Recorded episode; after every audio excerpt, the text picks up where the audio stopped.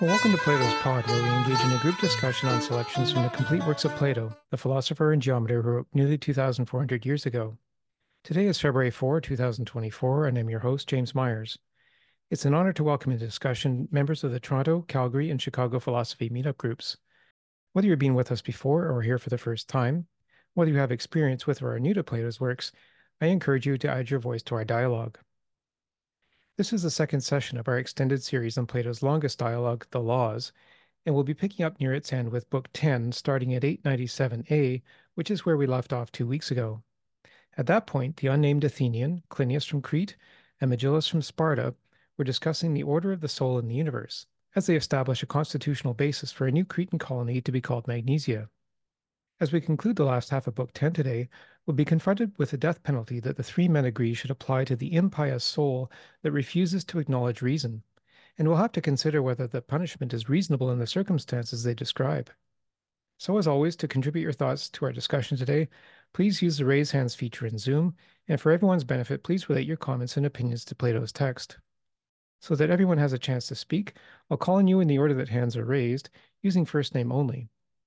Once we finish recording in two hours, I invite anyone who wishes to remain online for Plato's Cafe, a casual half hour discussion on Plato or philosophy in general. In the notes I posted to the shared drive, I suggested three themes for today's discussion. The first focuses on the path to reason for the soul when, as we heard the Athenian explain in our last session, there are at least two souls, one that does good and the other which has the opposite capacity. Today's reading includes the assertion that the soul is a divinity and equates the soul with reason. It draws from the proof of the soul's universal primacy provided by the Athenian in the previous section, which he based on the physics of motion in a spherical universe, as well as the cause of the very first motion. Now we hear him proceed to explain rational motion, which is alternatively translated as the motion of reason. It's important to recall the agreement the three reached previously that self generating motion is unique to the soul, whereas physical objects are endowed with neither random nor perpetual motion. I think we'll find in this section and throughout the laws that the soul's capacity for reason, which moderates need and desire in Plato's view of the soul, is of utmost concern for the lawgiver, given that the universe itself has a soul. The second theme involves the challenge the Athenian presents to those who deny the soul as the first cause in the universe. The deniers must either provide a logical proof that matter is the first cause and arrive before soul, or else agree to believe in the gods. As we explore this, we can revisit the definition of gods that we heard two weeks ago that being the first elements of the whole of the universe, gods are not supernatural beings, but are intrinsic to nature and soul. The problem that deniers of soul as a primary cause will encounter is that the soul and its capacity of reason defy empirical evidence because they're in the domain of the unchanging, timeless, and eternal realm of being, whereas our physical senses are trapped in the ever changing and time limited realm of becoming.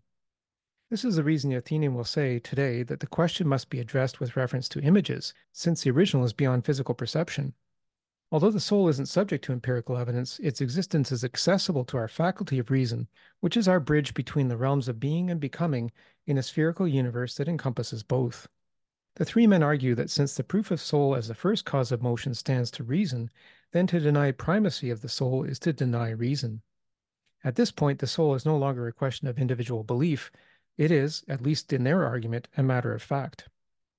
The third theme focuses on the question of what to do with the impious soul, and for that matter, the definition of impiety. It's an important definition because the proposed constitution for Magnesia will sentence to death those who continue to deny reason after all explanation and attempts at reconciliation and reform. Since the three men don't appear to be theocratic tyrants, like some examples we see today, let's bear in mind two things as we read this section. Firstly, for Plato, the body dies, but the soul never dies. And secondly, that impiety is defined in this section differently from today's definitions. The translation we're using from 1956 suffers in this regard because it uses the word atheist, which is not a word of Plato's time and is now generally used for someone who doesn't share a belief. But at this point in the dialogue, the three characters have moved beyond belief on the divided line of knowledge and arrived at the very point of knowledge in defining God and establishing soul and reason as the first cause. The death penalty isn't prescribed for failure to share in a belief, but the three men prescribe it for failure to accept knowledge and reason, which is not characteristic of a good soul, but of a bad one. Cultivation of good souls, we'll hear when we move to Book One in two weeks, is essential to a peaceful constitution when many constitutions, even now, are constructed more with a view to war. So I hope this introduction is helpful to understand the context, and now I'll begin today's discussion by reading the passages from 897a to 898c as it presents the motion of reason. I'll turn to this. The Athenian starts, Very well then, so soul, by virtue of its own motions, stirs into movement everything in the heavens and on earth and in the sea. The names of the motions of the soul are wish, reflection, diligence, counsel, opinion true and false, joy and grief, cheerfulness and fear, love and hate. Soul also uses all relating or initiating motions which take over the secondary movements of matter and stimulate everything to increase or diminish, separate or combine, with the accompanying heat and cold, heaviness and lightness, roughness and smoothness, white and black, bitter and sweet. These are the instruments the soul uses, whether it cleaves to divine reason, soul itself being, if the truth were told, a divinity, and guides everything to an appropriate and successful conclusion, or allies itself with unreason and produces completely opposite results. Shall we agree that this is the case, or do we still suspect that the truth may be different? By no means, Cleinias answers. The Athenian continues, Well then, what kind of soul may we say has gained control of the heavens and earth and their entire cycle of movement? Is it the rational and supremely virtuous kind, or that which has neither advantage? Would you like our reply to run like this? How? asks Cleinias. The Athenian responds, if, my fellow, we should say, the whole course and movement of the heavens and all that is in them reflect the motion and revolution and calculation of reason, and operate in a corresponding fashion, then clearly we have to admit that it is the best kind of soul that cares for the entire universe and directs it along the best path. True, says Cleinias. If, however, these things move in an unbalanced and disorganized way, we must say the evil kind of soul is in charge of them. That too is true, responds Cleinias. The Athenian continues. So, what is the nature of rational motion? Now, this, my friends, is a question to which it is difficult to give an answer that will make sense, so you're justified here in calling me in to help with your reply. Good, responds Cleinias.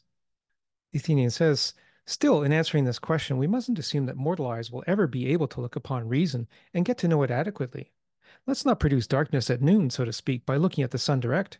We can save our sight by looking at an image of the object we're asking about. How do you mean? asks Cleinias.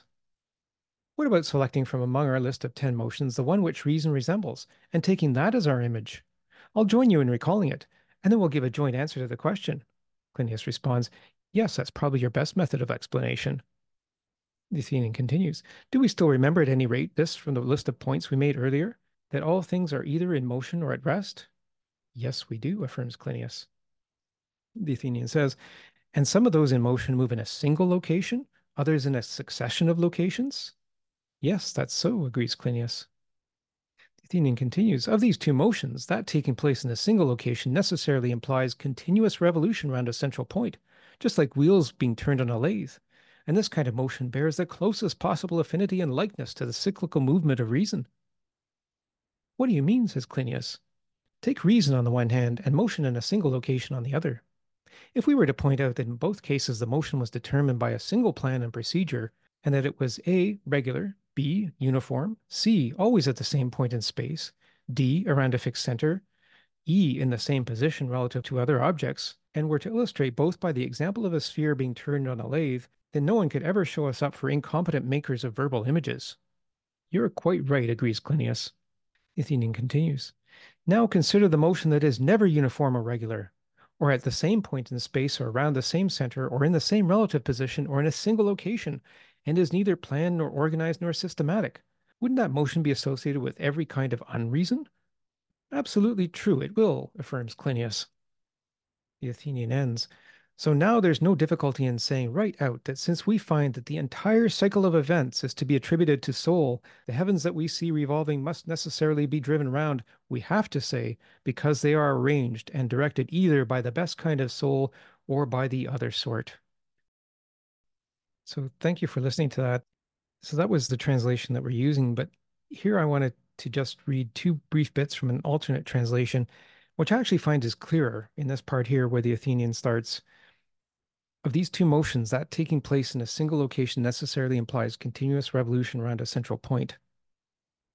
So let me read this alternative translation. I think this is from 2018, if I'm not mistaken.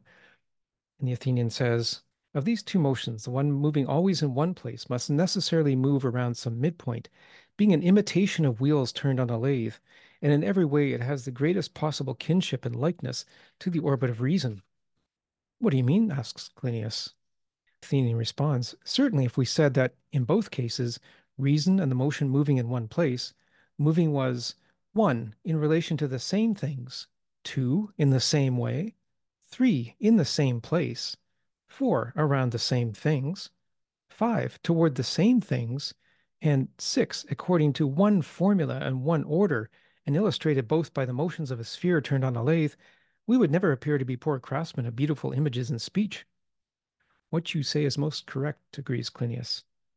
The Athenian continues, but wouldn't the motion that never moves, one, in the same way, nor two according to what is the same, nor three in the same place, nor four around the same things, nor five toward the same things, nor six in one place, nor seven in an arrangement or order or some formula, be akin to a complete lack of reason.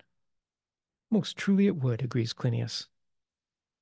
So I wanted to read that alternative translation because I like the way it used the word same, because same is one of the five key forms from the sophist, right? The same, the different, change and rest, and that which is. Those are the five key forms from the sophist. So I like the way that the alternative translation appealed to the word same. So I just wanted to read that. The other thing I wanted to highlight is the use of the word cycle three times. Cycle is used with reference to motion. Cycle was referred to in terms of the motion of the soul. And here on the screen, there's the term cycle of events. So cycle is used three times in this passage, which may be Plato's way of referring to a bit of spherical geometry, maybe because he did say the universe is spherical. So, what are your thoughts in this section? Peter. Oh, thank you. So it does seem that in relationship to the the atomist sort of perspective, that if things are elemental in nature, uh, that things sort of in regards to its syn synonym with the atheist perspective, that things are fundamentally in regard to the fixed pattern, and therefore non-alive. Where I think the Athenian here is suggesting that well, it is because it is the fixed pattern that ends up being the eternal noetic, the the soul, being that which is consistent, that which is of uh, not unmoving but unchanging, and so it's just another angle of approaching the same uh, that the root object that the atomist believes produces subject. So um, the Athenian is suggesting is the root subject producing all its of um, the, the, the let's say the illusion of separation from eternal uh, cyclical nature of of mind. Well, thank you for that. That that's an interesting use of the idea of fixed pattern. And I would just recall again what we heard in the last session two weeks ago that the soul is capable of self-generated motion, and that's the only thing in the universe that has that capacity. So maybe it's not the soul itself that's fixed. I don't think you're saying that. I think it's more that there's a fixture in the middle of the universe, is what Plato is saying. And certainly that the soul has that consistency that you mentioned. I think reason is the basis of its consistency. Yes, and so that it's it because it's eternally consistent in regards right. to its predictability. The uh, the the the atomist sees it as an object, where the Athenian sees it as a subject. Right, right, okay, yeah, interesting, interesting subject, and it's consistent with itself. It, it's logical with itself, I guess, is, is maybe a way of seeing it. Well, thank you for that perspective. Darren, your thoughts?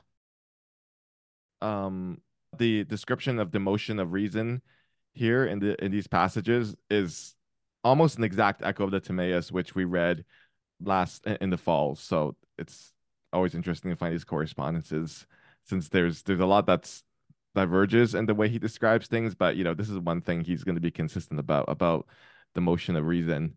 So that's just my observation. Mm-hmm.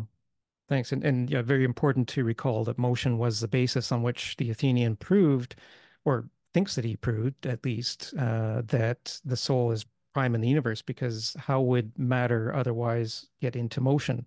What caused the matter? What what is the primary cause? And so he used motion as the means of explaining why the soul is the primary cause. So thanks. And we'll move to Michael and then Steve. I want to add a comment here about the motion of reason because as I was reading this, I was a little bit puzzled in a way. Um, I agree with Darren. This picture of the motion of reason corresponds with certain very metaphysical conceptions of the nature of being that Plato gives us. But it's somewhat at odds, I think, with the nature of the dialectical conversation in some of his other works. So if you think of a, a dialogue like the Theaetetus, which is very circuitous, moves back and forth, doesn't seem to have a fixed center. And I was trying to figure out how is Plato uh, thinking of maybe these two movements of reason. And something that I found helpful is Aristotle's distinction between the order of nature and the order of reason, where Aristotle sort of says, like, there's a coming to know something that is going to be a really difficult, circuitous, back and forth kind of path.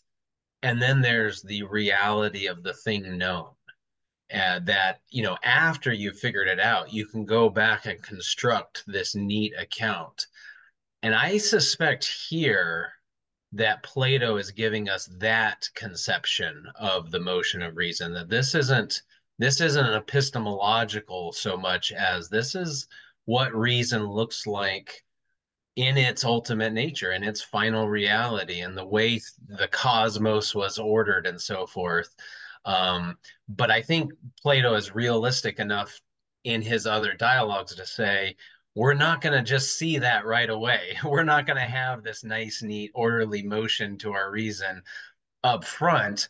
We're going to have a lot of messy thinking to do before we can get to this kind of rational insight. Well put. Thank you for that. And it just made me think of this section here from Plato's Cratylus that I have on the screen. This is from 425a to b in the Cratylus, is saying our job, if indeed we are to examine all these things with scientific knowledge, is to divide where they put together so as to see whether or not both the primary and derivative names are given in accord with nature. For any other way of connecting names to things Hermogenes is inferior and unsystematic. And that kind of made me think, as you were saying, Michael, that reason is a maybe more of a dialectical process back and forth where it's not just something that appears out of the blue and reason is a fixed property maybe to borrow peter's term but you know reason is something that goes back and forth. And so i have this picture on the screen of a circle. Since the universe is spherical i put a circle and i put the observer in the top half and the observed in the bottom half and the observer would be the soul.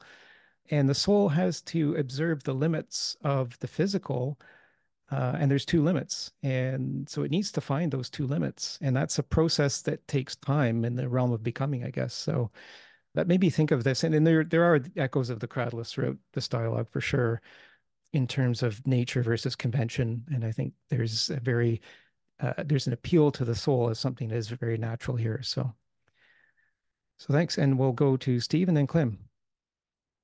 I think it's important to look at it from the big picture of what they're talking about. This is uh, Plato's laws as the uh, supplement to the Republic, determining what are the laws for the good laws for the Republic. So I think it's it's really important to keep in mind what they're actually doing here. They're talking about forming a state religion, and you know these arguments that they're given right now are just showing uh, and they give very thin reasons for the need for state religion. They talk about how the young people are going to and, and non non-believers or non-acceptors of knowledge are, are going to do bad things because of that state. But you know, and they need to do it. But everything else they've been doing, the laws that they've been proposing, you know, like uh, don't steal, don't you know cause violence. Those are the actual things that are set up by rational and uh, empathetic uh, people to say that you know this is like it's like the law of uh, you know do unto others as you would have them do unto you. So those actual laws are the things that are in that people are putting in place in the good state.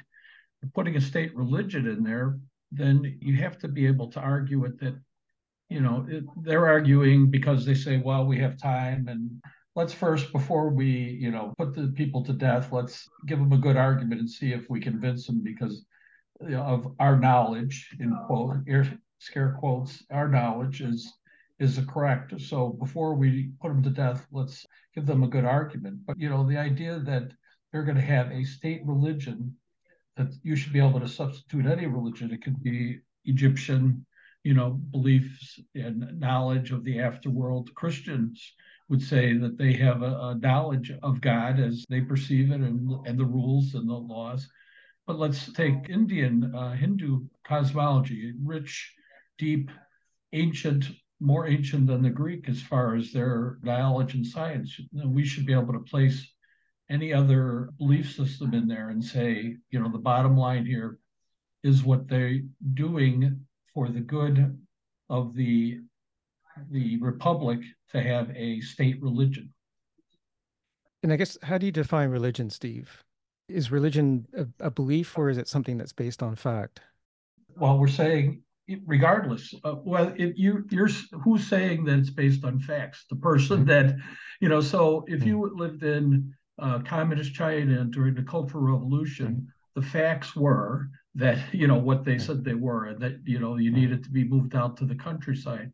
If you lived in the in uh, any of the countries in Europe during the Middle Ages, if you were in one country, the facts were that you know Christianity was the correct, you know, just by them saying that it's no longer belief, it's a fact. I'm saying that you're requiring people to believe the state authorized doctrinal fact.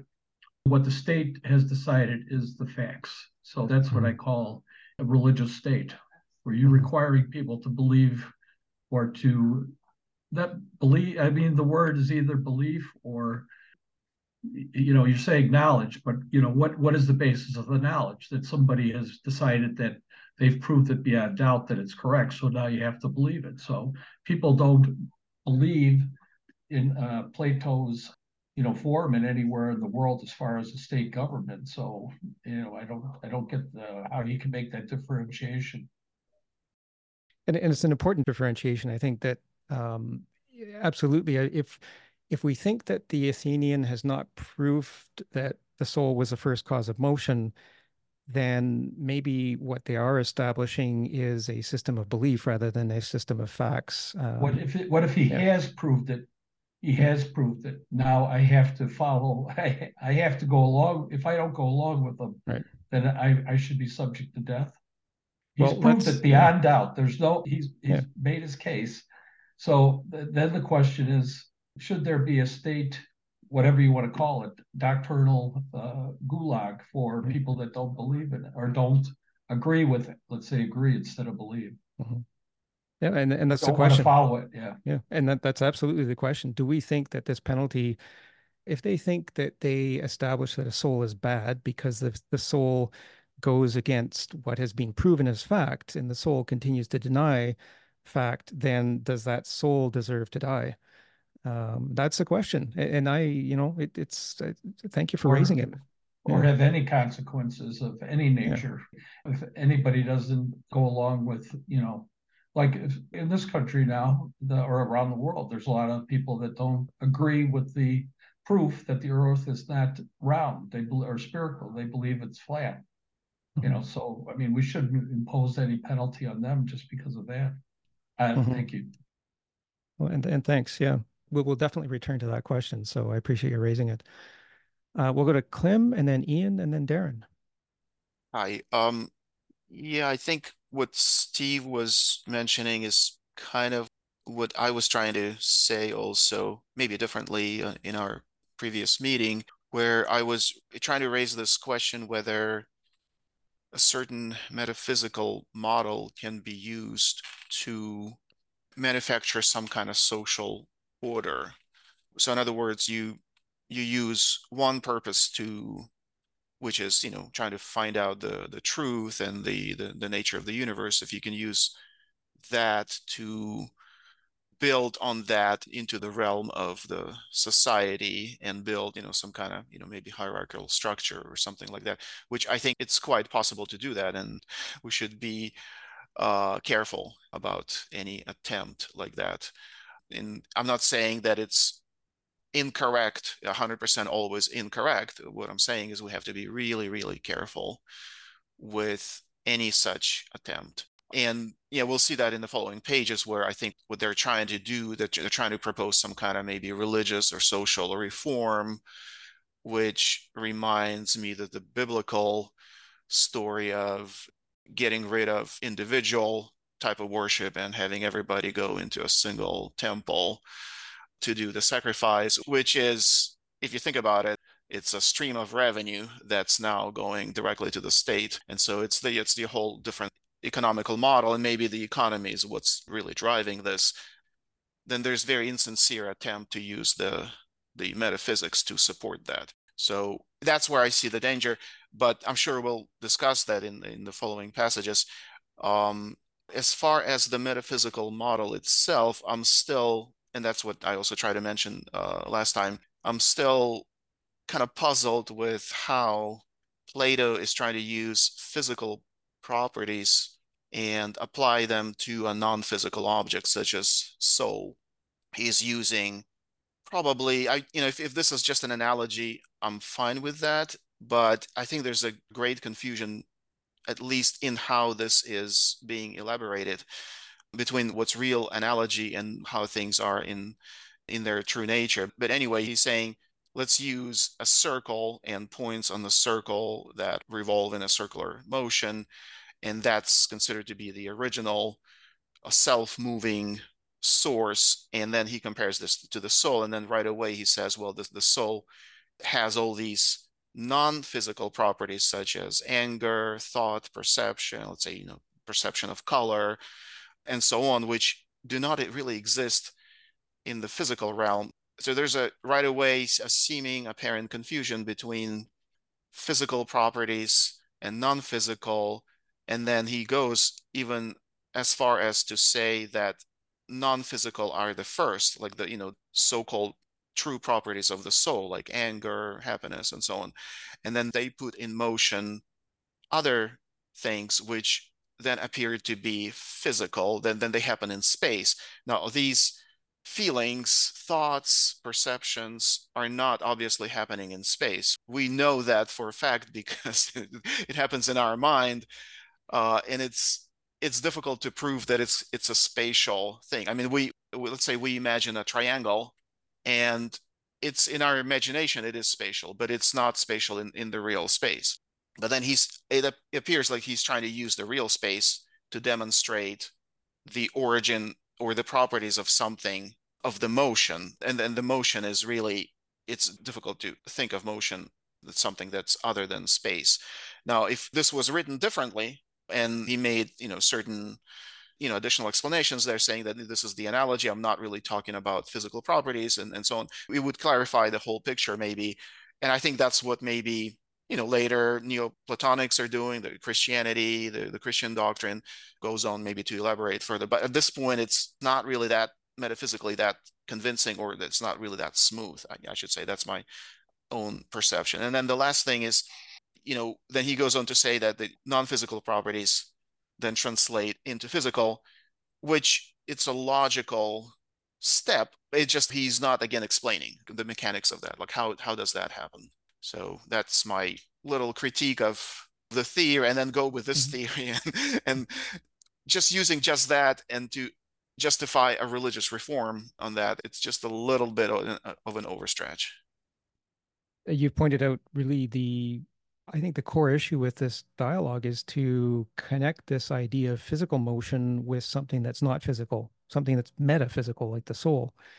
And it's a complicated proof. It's one that i think you know it could be more complicated but i think he's trying to put it in a sense that is understandable by using this analogy of the lathe for example. So you know again building on all of his cosmology not just in this dialogue but other dialogues as well but central to it is that the universe is spherical. And you know they've said that we can't look at this empirically so we have to look at it by reference to images of of what reality is and so that's why they choose these uh, you know that this example of a lathe. Um, and you know as you said i mean the, the soul what, what is motion? Well he talks about the motions of the soul being wish reflection diligence counsel opinion joy and grief cheerfulness and fear. As you say i mean we think of motion typically as movement in space but it's also change of condition as plato defined in the theaetetus. So soul is not in space and time, but uh, it does change in conditions. So it has motions of itself. So it's this difficult problem that Plato has, having defined the universe as consisting of, in one case, infinite being, which we don't have physical access to. Our, our senses are not part of that infinite realm of being, but our mind is, our soul is. But our physical senses are trapped in the realm of becoming. So somehow we have to find that bridge between the realms of being and becoming. And I think he's trying to do that with this idea of finding what's what has the closest possible affinity to that which is in becoming. How can we most closely imagine this? Uh, and you know that image of the pixelated sphere that I have again on the screen. I had it last session as well. I just picture the soul as being that kind of infinite point in the middle of that circular thing with the um, continuous revolution going around it. And that's maybe that one point that the soul is looking for, that one point of reason. So, you know, but you definitely highlighted the key points and definitely the need for care, especially if things like the death penalty are going to be prescribed. One has to be very cautious that one is talking about knowledge and not just belief. So we'll see where we go with that, but thank you for raising it. Um, we'll go to Ian, then Darren, then Peter. Welcome, Ian. Thank you, James. Great to hear everybody. And so many interesting points brought up. And I know that Clem, if I understand correctly, you were talking about the relation between soul and body and how you get from one realm to the other. And I'm not sure that he totally solves that. But in a part where I don't, I'm not sure if you got down to 898E, James, uh, or where you stopped exactly, but just to flag this, he talks about the sun's body is seen by everyone, but it's sold by no one. And then he mentions that how is it moved? Actually, going down a little bit below where he talks about the sun, and he says, either the soul exists everywhere in this globular body and directs it this is at uh, 898e. Directs it such as it is, just as the soul in us moves us about in all ways. And there, Plato might be giving us a hint that the soul really exists everywhere inside of our bodies and is kind of distributed universally and equally somehow. Mm-hmm. And then he might take that up more in the Timaeus. Um, but one of the, the the thing I was really trying to draw attention to was the idea of an image that he is giving us and an image in speech. And I know that some people have already raised the question, you know, is this true knowledge? How are we supposed to take this? And it's possible that in your last session, you were talking about how he says, yes, I want to give a reasoned argument, a logos, which is sufficient uh, and the Greek word for that might be hikanos. So, to what level of accuracy does this raise? Here, he's signaling very clearly that, as you read, we can't look directly at the sun in this case, and we have to look at an image. And the word image there at 897e is uh, dolon, And then he comes back to this idea on the next page where he says at 898b well we're likening it to the spinning of a turning globe and if we describe it all in this way we should never be in danger of being deemed unskillful in the construction of fair images by speech. So he's saying this is all we can do when we are trying to express ourselves in speech about these things. And we have to rely on images very often. Thank you. And, and thank you for reading that part. Actually, I have 898E uh, here on the screen. I was going to read that next.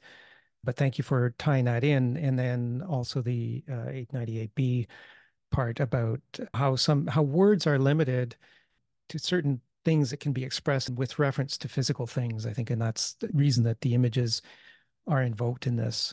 But where they take it, you know, certainly we'll find, I think, some debate uh, in this next part, in that part about 898D, when he starts talking about the sun, that some people think may think that's a little bit far fetched, but maybe it recalls the simile of the sun from the Republic. Uh, and this constant reference to light, um, and maybe there's some connection between light and the gods. So yeah, interesting. Uh, so thank you for raising all of that, and we'll uh, we'll definitely come back to those. Uh, we'll go to Darren and then Peter.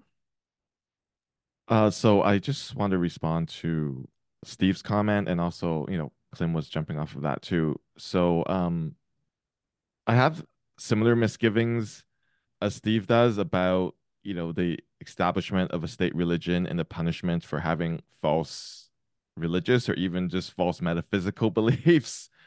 I don't know. Meta- mixing metaphysics and politics is a let's just say complicated affair, uh, to put it lightly. Um, however, I'm just gonna say I'm gonna withhold judgment about how to understand what's going on here because I have only read book 10 of the laws at the moment. So I haven't read a single word of anything else in this dialogue, this very, very, very long dialogue. So I'll be interested. So I believe we're going back to, we're going to start at book one again in the next meeting and we're going to continue reading from there. So things I'll be looking for, because we, we've had a lot of meetings on Plato, and you know we've read a lot of Plato by this point, and I think we understand that the context of the dialogue and the dramatic setting is so important in interpreting like what happens later in the dialogues and what they're saying. Like I don't even know the context of why they're creating this state. Like I understand they're cre- they, they want to create a new colony somewhere, but like who are the people going to be there? Like, did they discuss that? Like, that could make a difference in how we should interpret this. And like, how is this colony related to other colonies and the rest of Greece? Like, that might have an effect on how we should interpret the need for, you know, the state religion. You mentioned, I think maybe it was earlier this meeting or last meeting, that like they wanted to create a state to prevent war. I mean, if that was high enough on the priority list, I could see like that could justify, you know, maybe certain measures but I don't understand this historical context or the context that's happening here. And so I'm just going to withhold judgment about like how to interpret this metaphysics and the need for state religion or um, or these punishments until maybe I understand more of this broader context. So I guess this is also an invitation for everyone at this meeting today to continue with us reading the next session and so on, and then maybe we'll get more of this background for like why they're creating this states, and it might bear on how we should understand the place of metaphysics in this state. Um, just in just another final quick point is um also on this is that um I mean I also noticed that the discussion of metaphysics here was couched even at the beginning of book 10 even though I haven't read the rest of the laws but even at the start of book 10 they were talking about the need for justification and that they're discussing this in the context of providing justification not in the abstract not to other philosophers but to actual the actual people who are going to be living here about these laws so I'll also be looking for as we, you know, go back and read more of this context, how they understand justification, because that could be important. Like how much back and forth is there, and like what kinds of in um James brought up how there's a lot of discussion of this institutions in this dialogue. I don't know any of that. So maybe some of these institutions bear on justification or related to justification, which could put limits on the powers of certain people such as how you know this death penalty for having the wrong metaphysics is actually supposed to happen. You know, I, I'm I'm a bit worried about that too myself. But like, I want to hear more about what the nature of justification is, what kind of institutions, what what the understanding of institutions are, including legal institutions, and so on. Because I share a lot of the misgivings that, that, people have brought up, but I'm you know I'm just going to withhold judgment for now and just going to see what the larger picture is. Mm-hmm. And thank you for that and for raising book one, which we'll go to indeed next session. I actually reread book one this morning and was really kind of struck about the the, the connection between peace and reason. Uh, so in book one, they start talking about the creation of this colony, and they start talking about how Crete's constitution and, in fact, many other constitutions are designed for war. They're designed to protect a particular society. They're designed to prevent individuals from being out of control, all of this. Whereas the Athenian, uh, well, the three of them, in fact, agree. I think that a peaceful approach to constitution making is better. And I think I was really struck by the centrality of reason to book 10, you know, as I've now read it probably four or five times, uh, and how if a soul denies reason itself, that is a diseased soul. We'll actually use, we'll actually see the term disease used in today's reading. And so the question is, how far do you let the diseased soul continue uh, to expound things that are not reasonable? We see situations in today's world where souls are expressing things that are clearly unreasonable. Um, now, it's one thing to express something that's unreasonable if it doesn't cause harm to anybody, but I think we're seeing cases where the soul's power of persuasion, when combined with lack of reason, leads to some very significant harm to many, many people uh, and leads to war, in fact. And so maybe this is where they're going with this focus on what reason is and the connection. I think it's important in Book 10, this connection between reason and the gods. And let's remember that reason in Plato's sort of construction of the universe, reason sits right in the middle of the soul. It moderates need and desire.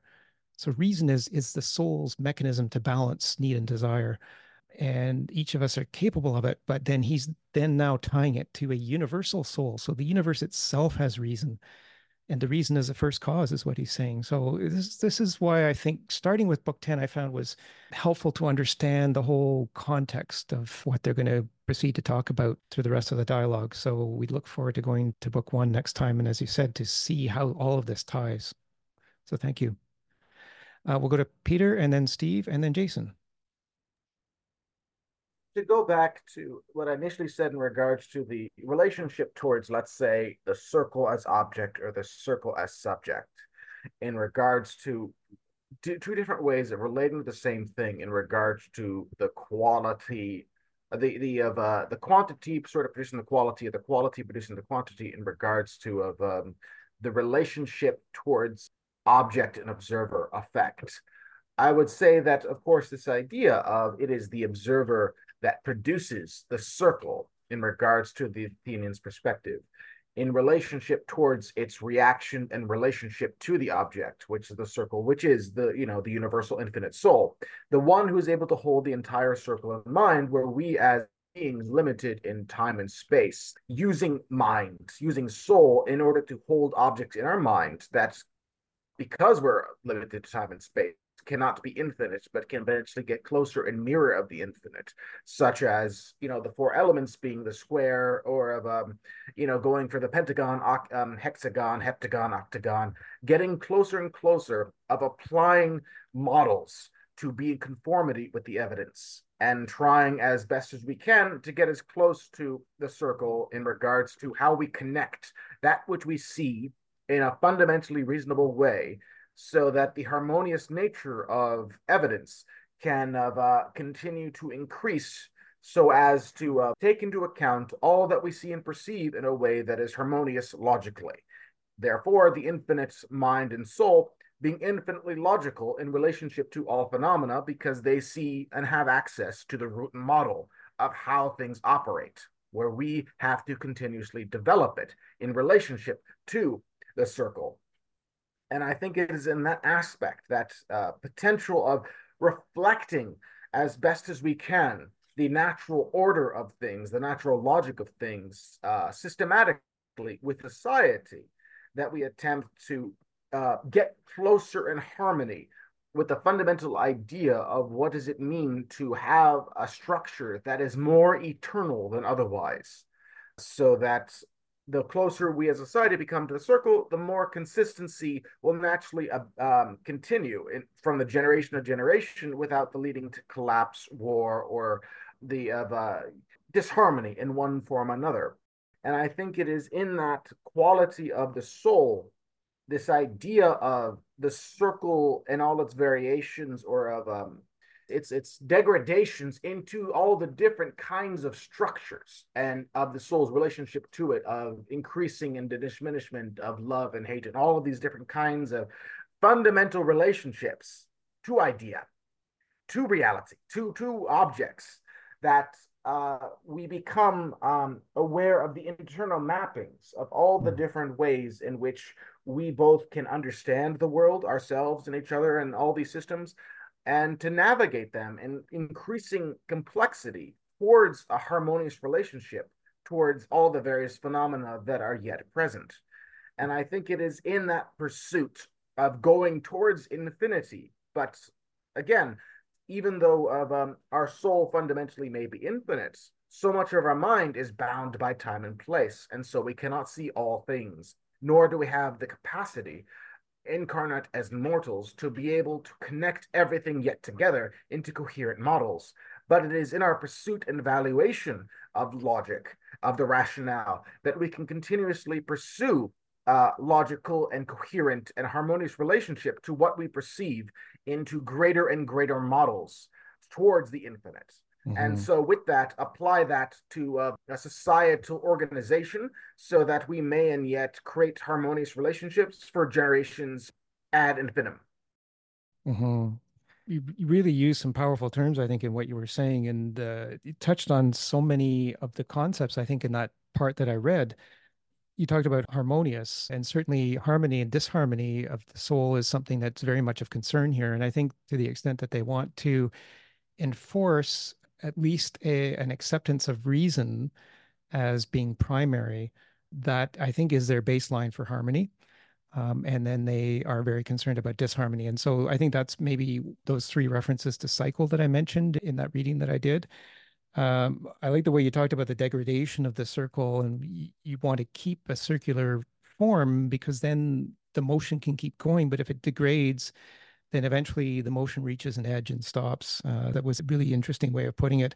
And then also you talked, I think, about the, at the beginning about you know subject and object, and makes me think maybe that if the universe itself has a soul, as Plato says, and as they're developing their case here, then the soul is both subject and object. And how does that work? We're we're not used to that. We're used to just one or the other. But uh, I think here we're kind of seeing two channels of understanding this back and forth between subject and object, which is a, a different way of seeing things and very difficult way of seeing things. And so, um, yeah, thank you for that. Really interesting connections of ideas there if I may say one more thing, this yeah. idea of in the Bible, this idea of the numbers on our head, the number of hairs on our head, this idea that mathematics is intrinsic to the universe and not merely a human conception.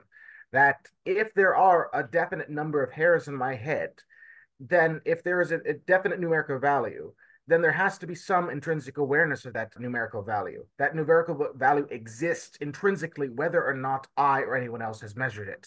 Therefore, there is a mind that has quantity in awareness, at the mm-hmm. least. Mm-hmm. And, and, maybe to put that in the context of modern physics, maybe that's the law of conservation of information.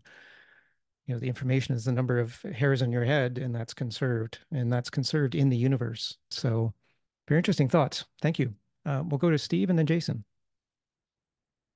Yeah, if you could go to the uh, the end of uh, footnote seven, all the way to the last sentence or last two sentences. By virtue of Heisenberg's uncertainty principle and Gödel's incompleteness theorem, reductio ad absurdum delivers greater proof of logic than sensory observation. And it is critically important logical measurement for reason, which is subject neither to empirical proof nor to physical measurement. So I think I take a, a different reading of this. I see that you're uh, with this you're generalizing the ideas of Heisenberg's uncertainty principle and Gödel's incompleteness theorem, which is Heisenberg's uncertainty is saying that this is in the quantum realm only. That if you know the uh, motion, you cannot know the uh, mass, or if you know the mass, you can't know the motion, because you, as an, uh, in, in the quantum realm, by having any observation, you've had an impact on on the quantity you're looking at, so you're skewing the other quantity. So this actually proves that these areas between uh, quantum uh, are probabilistic, you know, where they're talking about that there cannot be anything in the world that is reason-based. It shows that, you know, all the principles that with quantum mechanics shows that it is probabilistic and that there is no actual real reason behind what is going to happen. No, and you can't. Re- not only that you, it's not accessible for us to reason, but there actually isn't a reason. And more so too, on Gödel's incompleteness theorem is showing that you cannot have any formal system that is absolutely complete and correct. Or another way of saying is that you can't have an axiomatic system like mathematics. You're always making some assumption. You know, so if you're making an, an assumption in order to build your system, you know, at some point you're going to get into a reductio ad absurdum, a, a loop that you can't prove it. So I think the assumptions that are underlying all of these arguments are based, uh, you know, as Plato's creation mythology of from the Timaeus, and um, where he brings up the uh, justifications for a lot of these reasons about, you know, the soul in the center of the universe and reason being first and all that. But the only the only uh, argument that he gives is a mythological so from something that happened prior to the creation of the sun, the earth, and the moons, and when the uh, Athenians and the Atlantean people from Atlantis were engaged in disputes, it was nine thousand years ago before there was any writing. So it's it's mythological. It's it's not a very good axiomatic system. And uh, by Gödel's incompleteness theorem, in any case, it proves that you, you know, it demonstrates that you could not find a absolute knowledge. The idea that, you know, that they're saying they have shown that it, it is knowledge and long, no longer belief uh, is proven incorrect by uh, theorem. Thanks. And thank you for raising the issue of the uncertainty principle and Gödel's incompleteness theorems, which apply in the physical realm. Those apply in the realm of becoming. The beauty of the realm of being, at least I think in Plato's concept, is that those things don't apply. And it, I just was recalling what Peter said when you were speaking about the uh, increasing the awareness of the internal mappings. We'll never have the complete internal mapping scheme, but reason will take us closer to that. So I'm not sure that um, that the uncertainty principle and the incompleteness theorems negate the operation of reason. They make it more difficult for sure, but I don't think it negates the operation of reason. Uh, reason still exists. Just, just a point of order. I'm not saying yeah. reason doesn't exist. I'm saying right. that you, nobody can claim to have complete knowledge. Yes, reason is definitely exists, but the thing being asserted here is that it's no longer belief that it's knowledge. Thanks. Okay, yeah, and you know, you called attention to my footnote seven, which is my my take on this, um, and I just wanted to highlight in that that one cannot have complete empirical knowledge, but I think knowledge can be arrived at by reductio ad absurdum, such as knowledge of the square root of two is not had by any empirical evidence. The, the knowledge that the square root of two is incommensurable is arrived at by reductio ad absurdum, which to me, if we're dealing with something that's in the realm of becoming, which is not subject to empirical evidence, then you have to go the route of reductio ad absurdum to arrive at some knowledge of that, at least uh, knowledge of limitations of knowledge. I think maybe because we may never have that internal mapping that Peter talked about. So no, thank you for for raising that. And I think that's this is something that we need to continue to think about is that distinction between being and becoming. Um, so we'll go to Jason and then Clem, and then I, I want to move on to the next session uh, section that I wanted to read. So uh, Jason, welcome. Thank you. Uh, I was interested in this problem. We haven't heard anything about theoria and idea and how it relates to form. I know the word idea is Plato, the word form. And I'm trying to figure out, you know, because there's this discussion about what Plato's trying to do. But I think theory and idea are really important in terms of understanding the form of government Plato is trying to establish. For instance, uh, form becomes theoria when it's the happiest activity done with no other purpose. It comprises the highest human end. And that to me, that sounds like an effort at creating a government. What is the highest human end? you know governments aren't just established to control people they're, they're it, the government is trying to make people happy and trying to allow people to display their talents and and also develop their happiness so i'm, I'm wondering what form, idea, and theoria have to do with these chapters? I haven't heard any discussion on this at all. But for Plato, it's really important. Mm-hmm. Okay, thank you. And thank you for raising that because uh, form is definitely, uh, I don't think he ever talks about the forms in this dialogue, which is interesting actually when I think about it. But the forms here are here, I think, in the context of definitions. And I think he's saying that there's a universal definition of God, which connects to the universal definition of reason. And then he's bringing in the good. Um, he's bringing in a number of things that are form like, I guess. And so that's an interesting question. And, and, you know, he does raise in the part that we read two weeks ago, he does talk about the need to be able to talk about a word and then go to the definition of the word, and then to start with the definition and go back to the word. Um, and that's almost to me like an appeal to universal definition. And so that's something that we can keep in mind as we continue reading this. But you raise an, an interesting question there. Um, I think when we go to book one, I think we'll find that the purpose of a society is not for happiness, not directly for happiness. I think it's for peace. And I think the implication is that peace will lead to happiness. So uh, I think that's maybe where he's going, but we'll see.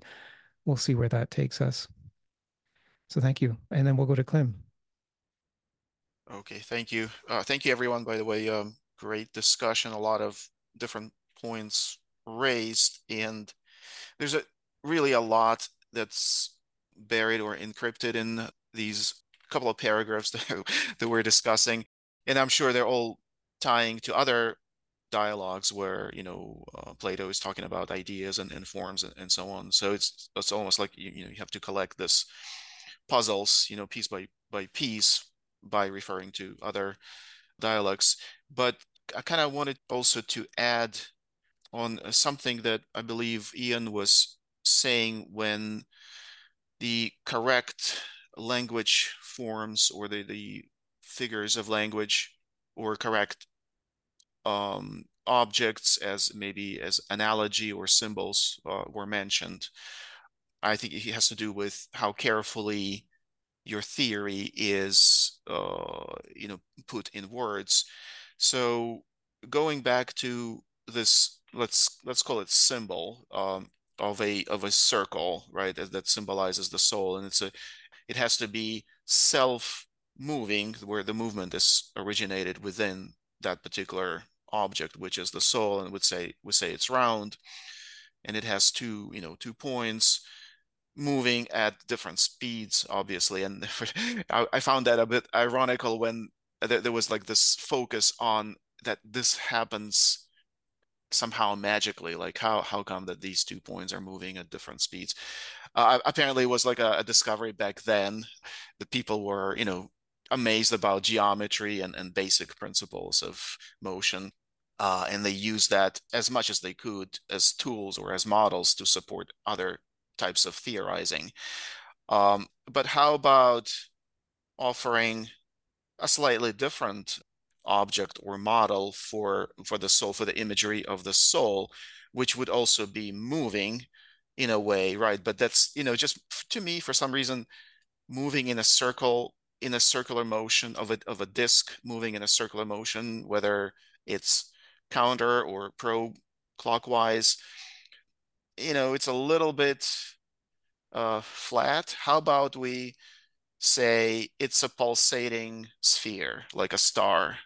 You know, there's a motion there too. And I think as, a, as an image, it provides a much better maybe transition point from something that's non-physical to to physical right it, i mean maybe that's better suited for a modern mind i mean with the sun then we they talk a, a, little bit about the image of the sun. I don't know if they knew that the sun also rotated around its uh, axis or, or not but the sun also pulsates in a way right? And we we experience the radiation from the sun.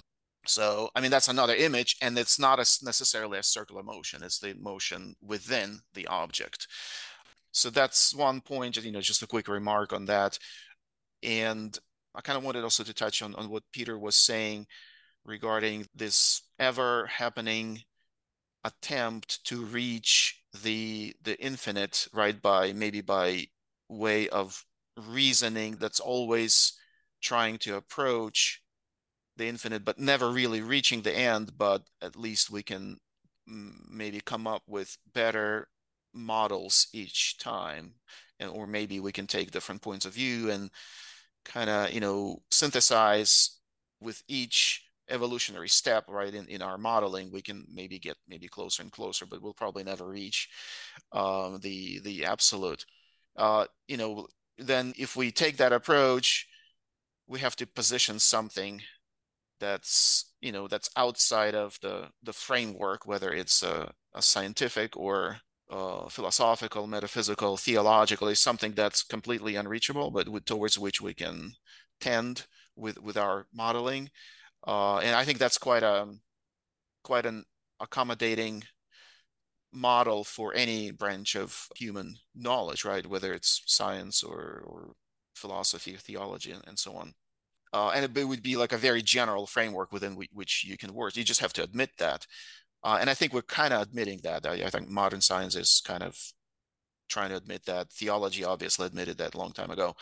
Um, as far as really like down to my original question, I still don't know how within the framework that Plato is offering, how he would make that transition from color, anger, opinion, you know, these are all attributes or qualities of the soul that he says are the original ones. They're older than other objects or forms that we find in the universe. And then these forms, other forms, so let's say we, we say that color, anger, opinion, and so on are also forms, but they're, you know, non-physical forms of the soul and they are original. So they must be the origin of other forms, including physical forms.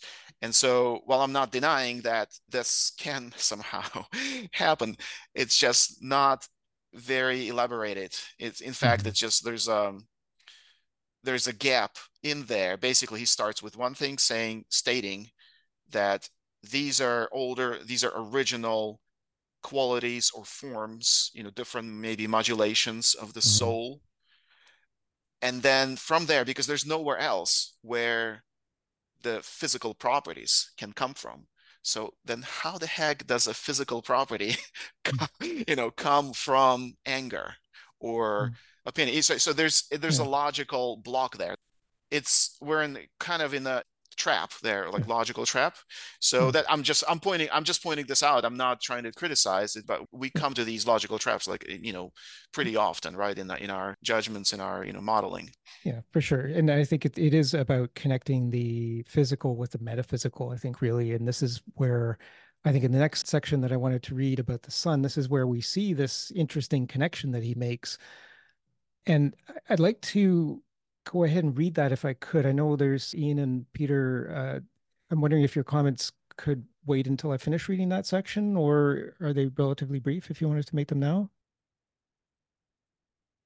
Or shall I go ahead and, and read the, the next session? We, we can come back to your questions if that's all right. When did I do that then, if, if you don't mind? I, I just wanted to read this bit from 898D to 900C, which Ian mentioned in his earlier comment. So we'll come back to you, Ian and Peter. Um, so I just wanted to start here. 898D, the Athenian says, if in principle soul drives round the sun, moon, and the other heavenly bodies, does it not impel each individually? Clinias says, of course. The Athenian says, let's take a single example. Our results will then obviously apply to all other heavenly bodies. And your example is? The Athenian says, the sun. Everyone can see its body, but no one can see its soul. Remember here that the universe itself has a soul. So I guess the sun has a soul. Not that you could see the soul of any other creature, living or dying. Nevertheless, there are good grounds for believing that we are in fact held in the embrace of some such thing, though it is totally below the level of our bodily senses, and it is perceptible by reason alone. So by reason and understanding, let's get hold of a new point about the soul. What, says Clinias? If soul drives our sun, we shan't go far wrong if we say that it operates in one of three ways. What are they? asks Clinias. Athena says either A, the soul resides within this visible spherical body and carries it wherever it goes, just as our soul takes us around from one place to another, or B, it acquires its own body of fire or air or some kind, as certain people maintain, and impels the sun by external contact of body with body. Or C, it is entirely immaterial, but guides the sun along its path by virtue of possessing some other prodigious and wonderful powers. Clinias says, yes, it must necessarily be by one of those methods that the soul manages the universe. Now, wait just a minute, the Athenian responds. Whether we find that it is by stationing itself in the sun, or by driving it like a chariot, or by moving it from outside, or by some other means, that this soul provides us all with light, every single one of us is bound to regard it as a god. Isn't that right? Clinias answers, yes, one would be absolutely stupid not to. Athenian continues, Now consider all the stars and the moon and the years and the months and all the seasons. What can we do except repeat the same story? A soul or souls, and perfectly virtuous souls at that, have been shown to be the cause of all these phenomena. And whether it is by their living presence in matter that they direct all the heavens, or by some other means, we shall insist that these souls are gods. Could anyone admit this and still put up with people who deny that everything is full of gods? No, sir, nobody could be so mad, Clinias responds. The Athenian continues, Now then, Megillus and Clinias, let's delimit the courses of action open to anyone who has so far refused to believe in gods and get rid of him. Clinias says, You mean?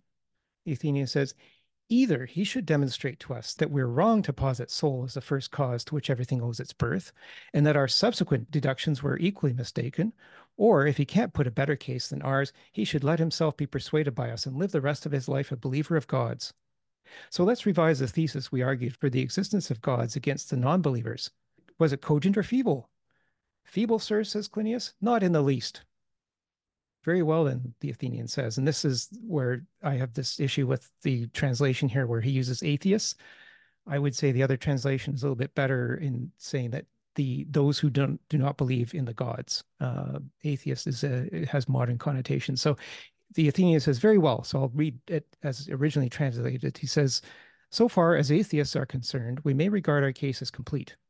Next, we have to use some gentle persuasion on the man who believes in gods but thinks they are unconcerned about human affairs. My splendid fellow, we'll say, your belief in the existence of gods probably springs from a kind of family tie between you and the gods that draws you to your natural kin and makes you honor them and recognize their existence.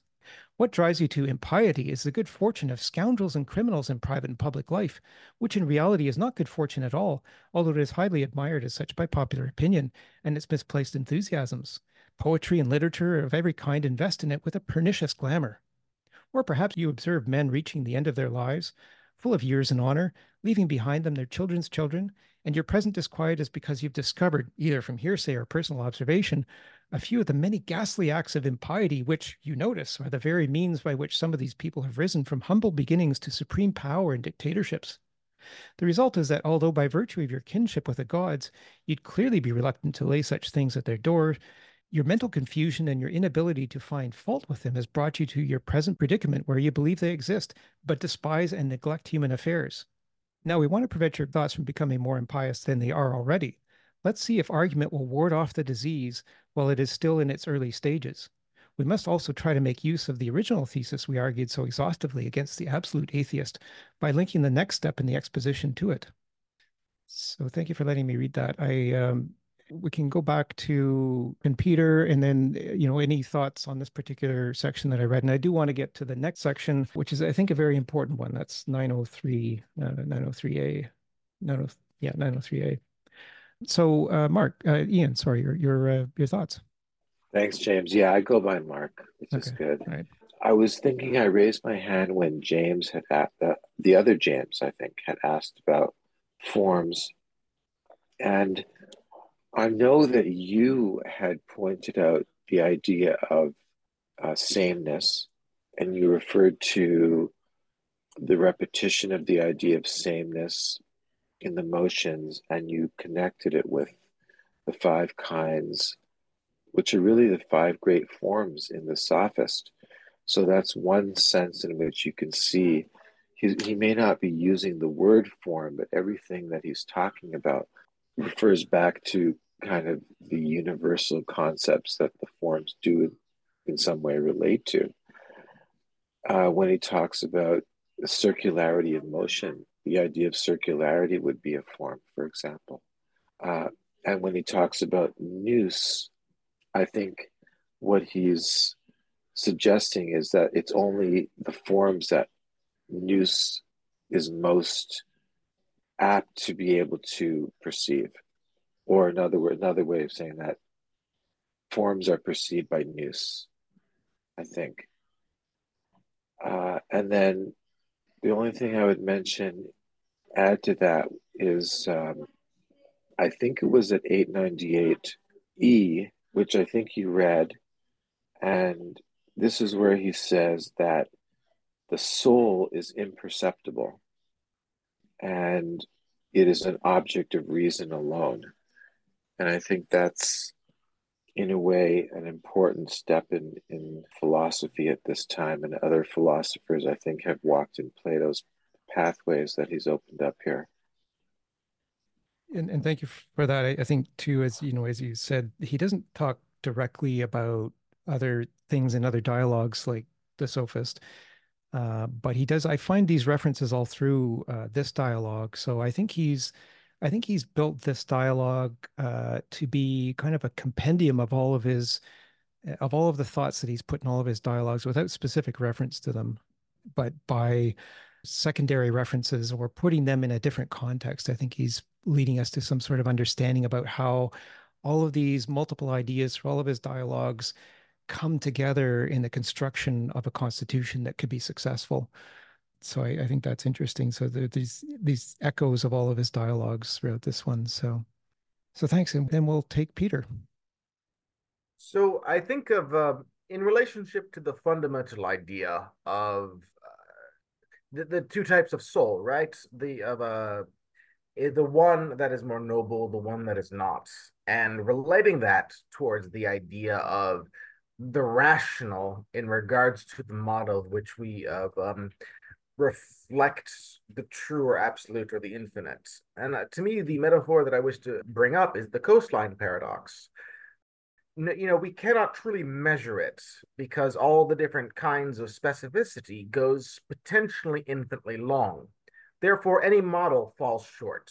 And that's always going to be the case in regards to the rational relationship to how long a coastline actually is. But it is from that that we then get this of um, false dichotomy of that which conforms to the model and that which is outside. We do not see the logic which is outside our models, so we need to use other models in order to explain why it so happens we could say that, well, you know, everything exists in nature. So therefore, explained everything by that fundamental concept. If anything happens, it is because it is natural. And so then we don't need any necessarily further logic, but we wish to be specific. We wish to be rational in regards to explain the, the structure as to why and how things end up being.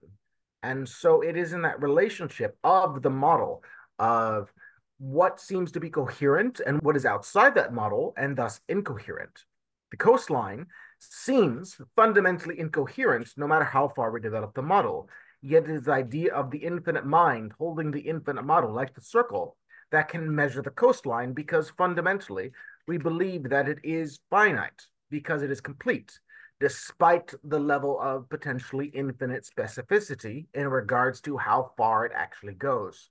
So it is in that relationship of the rational, our perception of the rational, and the greater infinite rational that we end up playing into the relationship between our idea of the rational and the actual rational.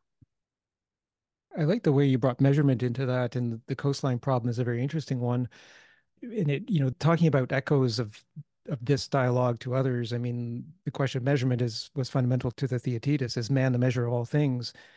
Uh, I think this dialogue is bringing us to some sort of conclusion, or at least them to some sort of conclusion, that man is not the measure of all things because all things are not subject to measurement. And measurement necessarily involves reason, which is itself not subject to measurement.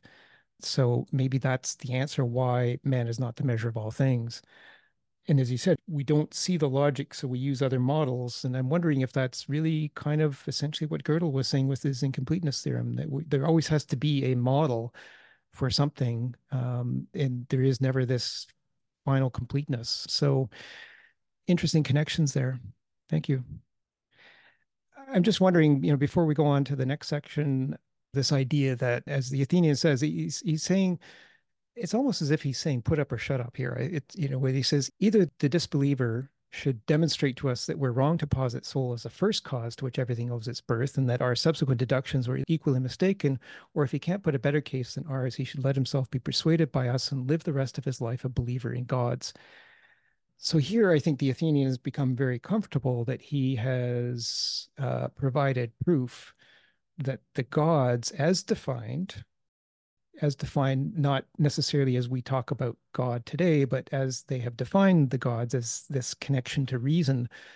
Um, he's saying, unless you can prove that we're wrong and they do not exist as the first cause, then really you have to accept this. This is this is fundamental. You, you cannot you cannot continue with a belief that reason is not the first cause, that reason is prime. And and you know, as I said, I, I think earlier, it's, it's dangerous to force people into believing something that they don't. But then if you've provided ironclad proof, and that's really, I guess, a question of this is whether he's provided ironclad proof, then what's to be done if somebody denies reason? Are, are they to be allowed to spread this disease that he talks about in this section throughout the community? So, Steve, your thoughts? Yeah, I, th- I think it's, you know, as I've expressed already, I don't think they've given an ironclad uh, argument. They don't have a good foundation on their axioms of what they're what they're expounding. The idea of the soul and that, you know, that's the center of the universe, and and they're all based on uh, the current mythology of their time, the Greek mythology.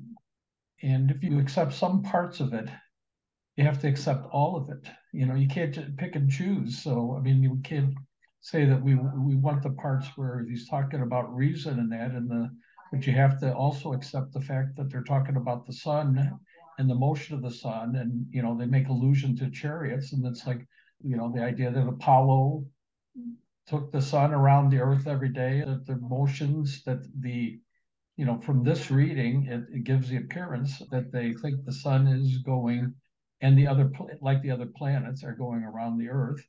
So they're they're basing their reason their determination or reason is, is incomplete and not proven. And you know through history you can see that you know the extension of this is would be the gnosticism gnostic movement uh, flourished you know for a while it's it's a combination of plato's uh, and the neoplatonics uh, the hermeneutics also and uh, I think James, I think, did some work on the translator of Plato. Was it uh, Marsilio Ficino?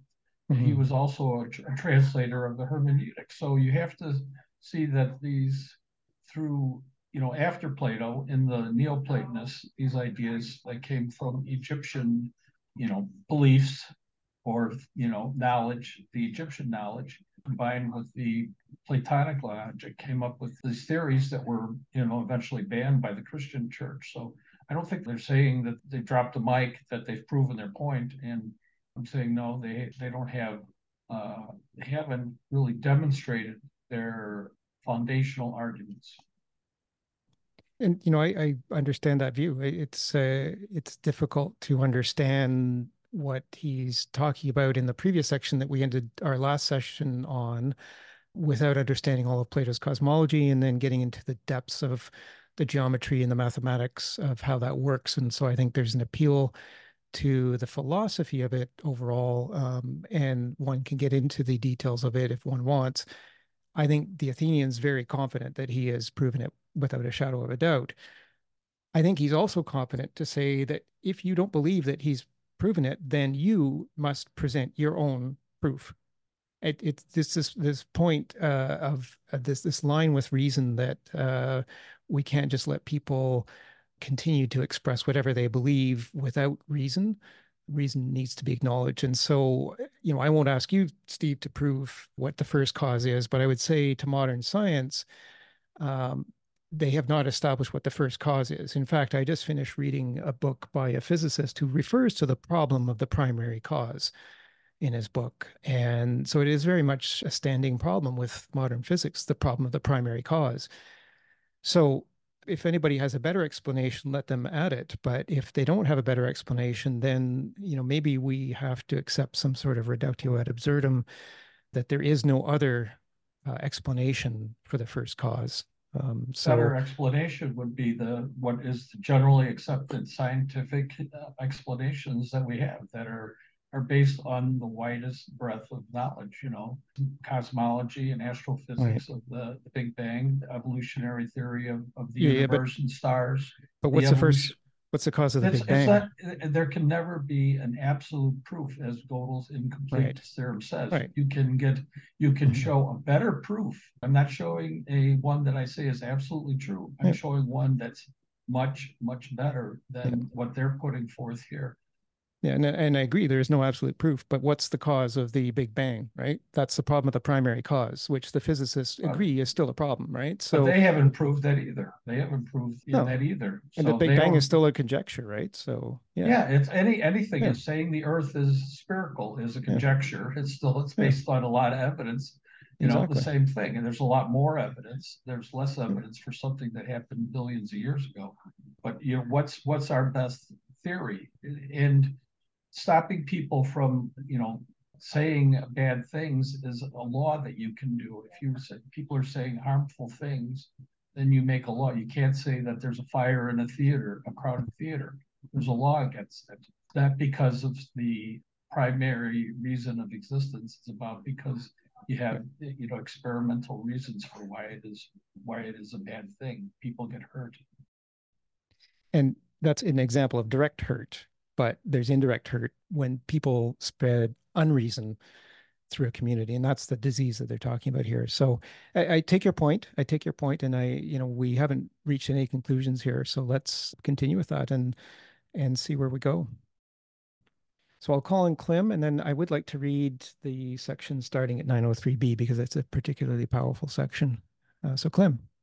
Okay uh, yep quick comment on the the, the first principle or the, the, the first origin, whether viewed scientifically or theologically or metaphysically, in metaphysics, that would be something uh, as that would, that would use a term eternity, for example, which would not be confused with everlastingness.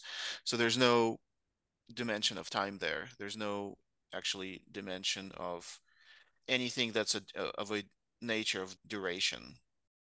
Um, now I don't know if that that's probably not a satisfactory scientific term, but something like that has been postulated by metaphysics and theology quite a long time ago. Um, now I want to come back to that notion of two um, uh, two souls, one benevolent and the other one evil, apparently. And that's also kind of a, a, a dilemma because Plato kind of breaks it right there and does not really go into a lot of explanation as to why two did they arise simultaneously? Are they equally um, the original sources? Are, are we are we now in the operating with some kind of dualism? Um, let's say we say that the benevolent soul is the original self-moving one and then by logic it should have generated the the evil soul, which then generated all, all other things. And then, then, then we're opening the door to the early Christian, you know, Christianity, Gnosticism ideas, and, and so on. Um, so again, that's a, one of those puzzled moments. It's like, why did he mention the the evil one? Well, he had to because then you have to explain the problem of evil, right? So you have to find a source for that. Uh, but then you're stuck with the dualism but then he also is insisting that there's only one source. There, there should be only one self or uh, object or, or subject that's the first origin of motion, self-moving something, because that has been stated as a necessary you know thing to happen you know prior to all other things in, in the earlier paragraphs so it's just a you know mm-hmm. quick observation of you know things that may, may be perceived as inconsistencies or maybe you know points that need to be further elaborated.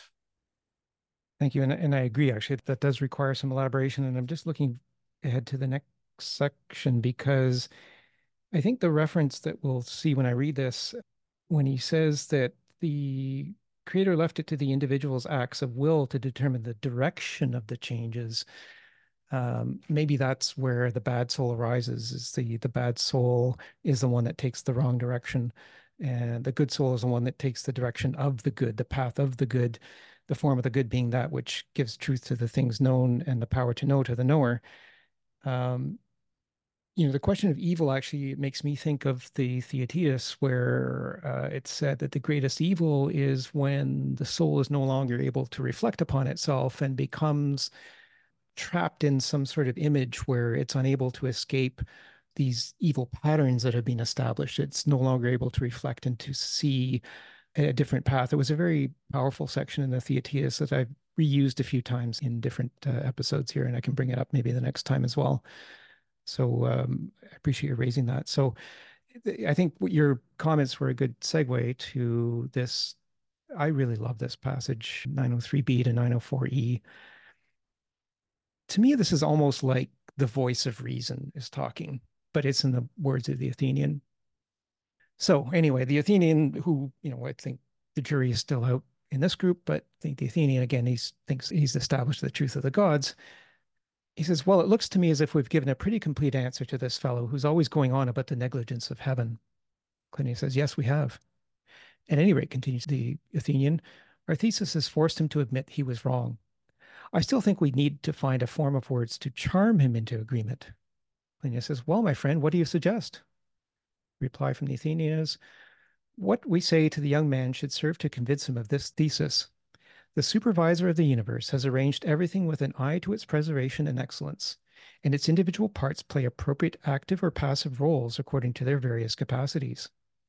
These parts, down to the smallest details of their active and passive functions, have each been put under the control of ruling powers that have perfected the minutest constituents of the universe.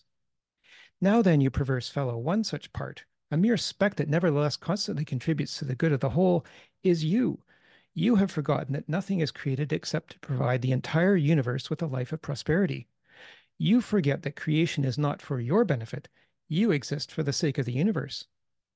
Every doctor you see and every skilled craftsman always works for the sake of some end product as a whole.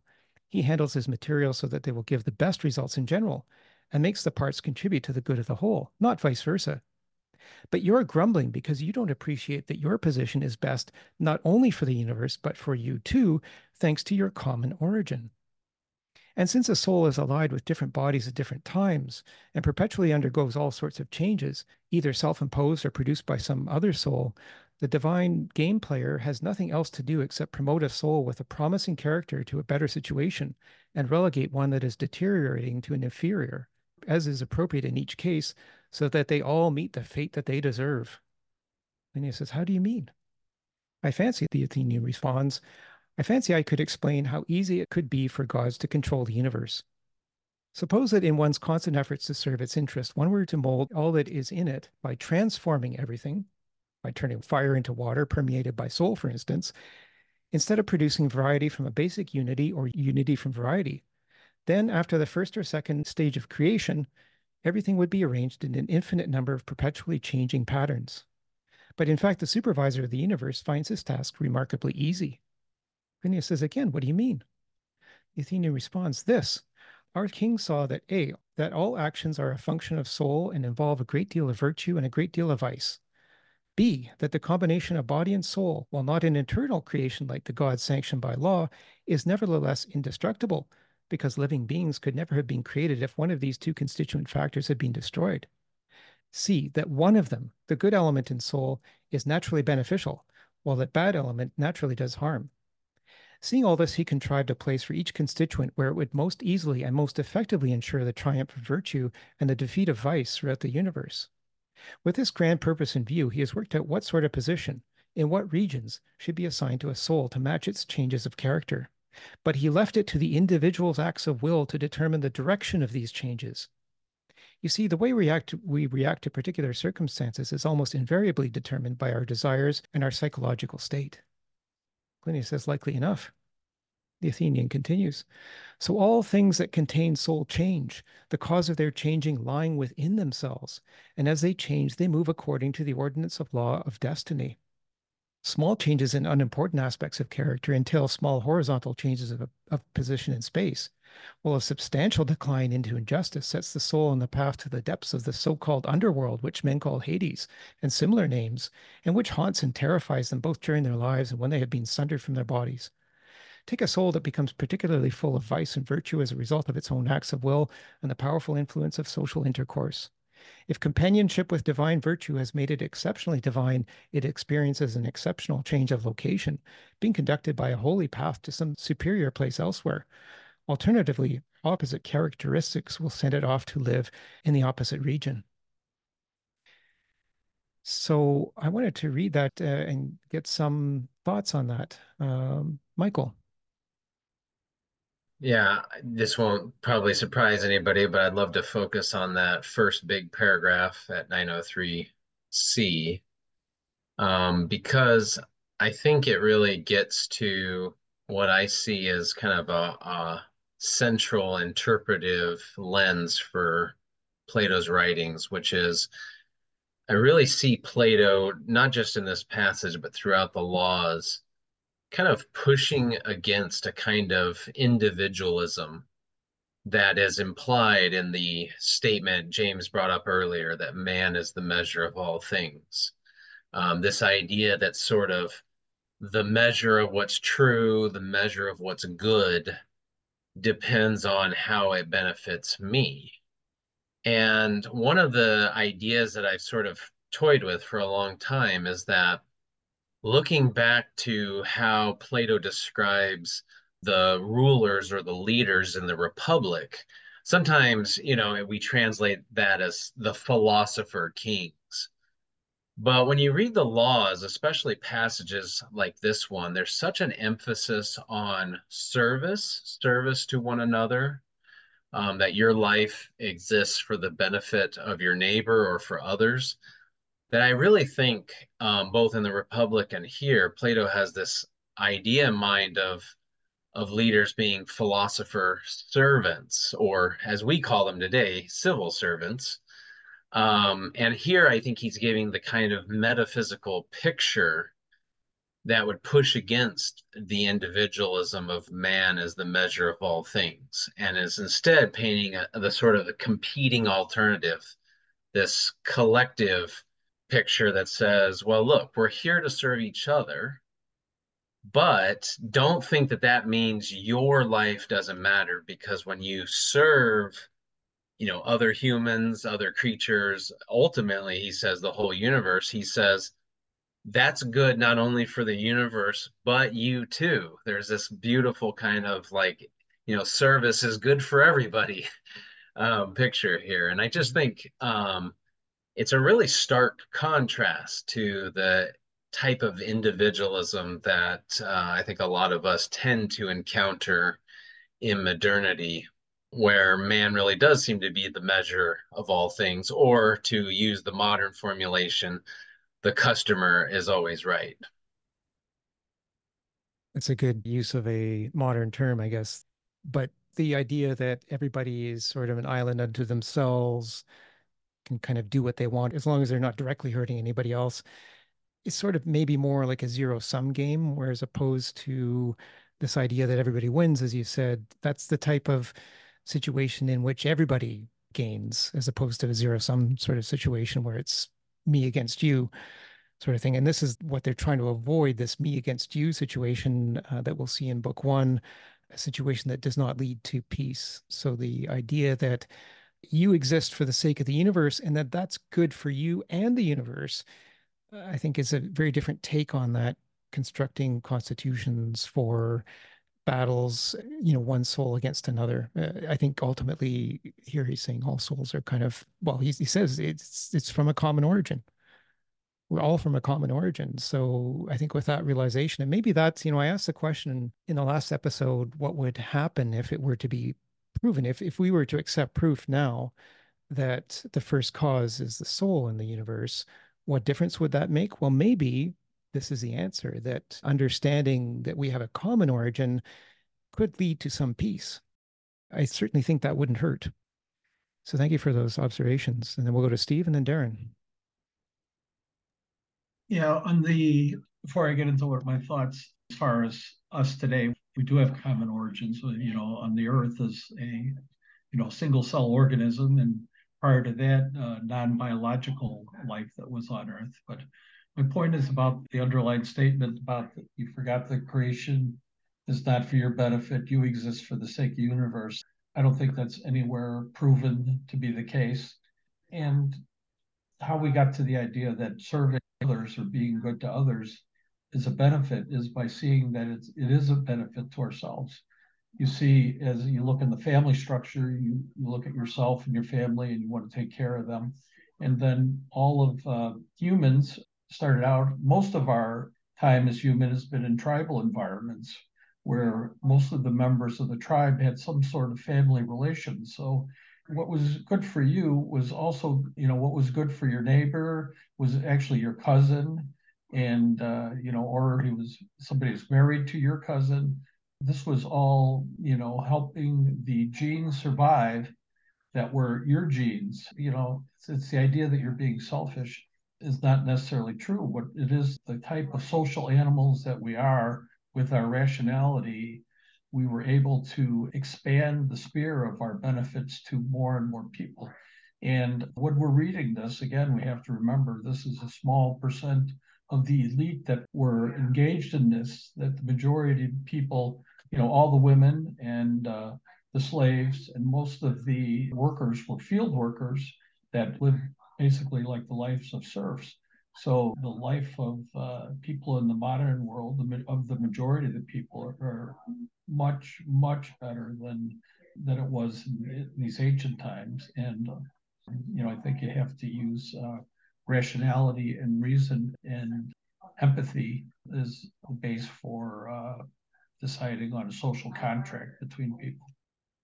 And thanks for that view. I mean, the common origin here is not talking about a common origin from the biology of this particular planet. It's talking about a universal or origin that would be common.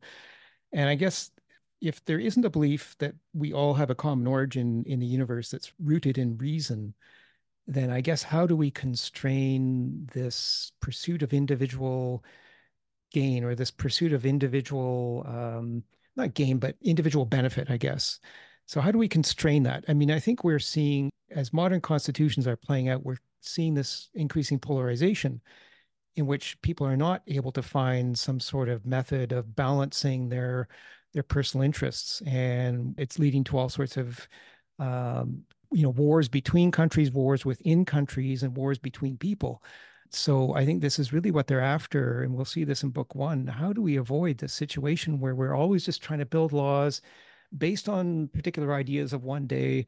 This is how we're going to constrain self-interest and then a different idea comes along next day. And i think what they're trying to do is find some universal basis for all of this and they, i think they're finding it in reason. But uh, let, us definitely see where they're going with this we'll take Darren, Clem, and then Roger, and then I think we will be out of time for today. I, I, just want to leave maybe just two minutes at the end to read the definition of impiety, because if they're imposing the death penalty, we better know what they're talking about in terms of impiety. Um, so Darren, Clem, and then Roger. Well, it's it's actually interesting what Steve was just saying, what he brought up, because I actually think this section might be a kind of direct response to what he was saying so Steve mentioned how, you know, the best way to get people to act justly or act um, good, I guess in the moral sense, is to show that it is good for them too. Um, I think that a lot of philosophy has attempted to do this. but here, the whole motivation for this section that you just read was actually precisely the issue of how it seems like it's the people who don't act justly, who don't act morally, who succeed in the world that's being described. And that's, as they say here, like driving people to impiety or disbelief in deism that, you know, the gods are indifferent, they don't care because it seems like the people who act well, you know, are don't get acknowledgement and they might even suffer. And the people who act terribly are the ones I think at one point in this dialogue, or several points, he says they even become the leaders of these states, the people who act the worst. So I think the connection between acting according to reason and rationally and and acting good and acting justly in that connection with one's own well-being isn't that um direct or might not even be there. There might not be that connection. And that's like the precisely the problem that people see and he's trying to resolve with this passage. Or or this is one of the ways he's going to try to resolve it. So the solution, this the reply here is that you forget that creation is not for your benefit. You exist for the sake of the universe. And that there's this larger picture. So the gods are trying to create, as he says here, the best results in general. So what that looks for you and how you fit into the big picture it might be kind of obscure because I mean the section just before this was also about the god's knowledge and how the god knows all the little details and things and how like you know we might not be able to see that picture but we should act well because you know we're part of this I guess larger purpose of the universe. And uh, just one last observation is that I think it's interesting. We, I don't think anyone's highlighted this point yet that this section comes after a bunch of argument, and then he says here but I still think we need to find a form of words to charm him into agreement. so I think I think it's an interesting aspect because it's like the person has or these individuals or uh, that he's speaking to might have like certain needs of some kind.